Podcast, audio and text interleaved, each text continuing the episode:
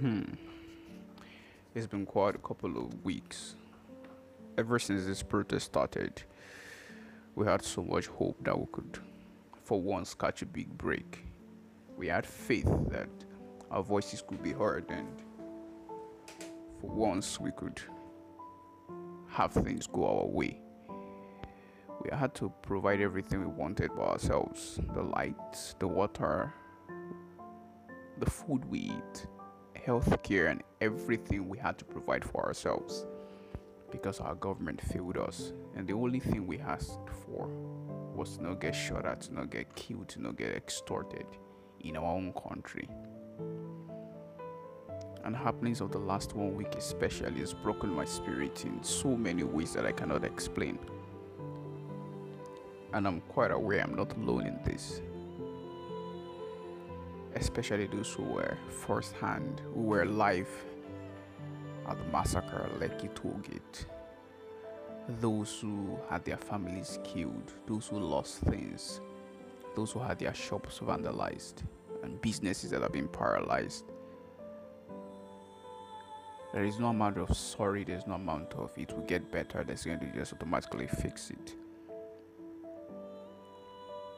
But we can only try to take it day at a time.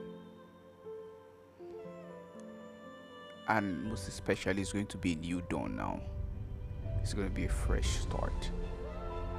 And for those who will never get the start, for those who are gone forever, as long as we have life, we have to live to honor their memory.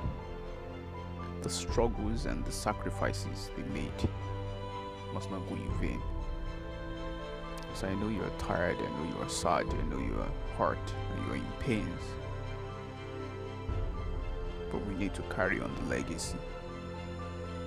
We need to do better. We need to be strong. And we need to keep trying to create the society and the Nigeria we want. I sincerely am a firm believer, I must say, and I have faith. I have faith that someday we will feel safe again. I have faith that someday we'll look back at all of this and we would be fine again. So please, I know you've gone through trauma and all that, but I want you to pray. I want you to ask God for strength and I want you to start to prepare to get back to your life. I want you to take every opportunity to honor the memory of the dead and make sure they didn't die in vain.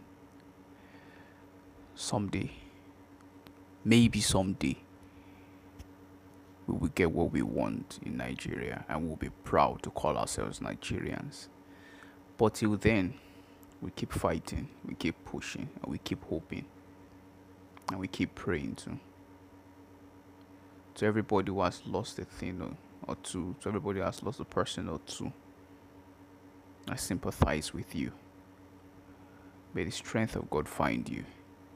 We will be better, and we will never stop saying, end police brutality and end SARS. God bless you.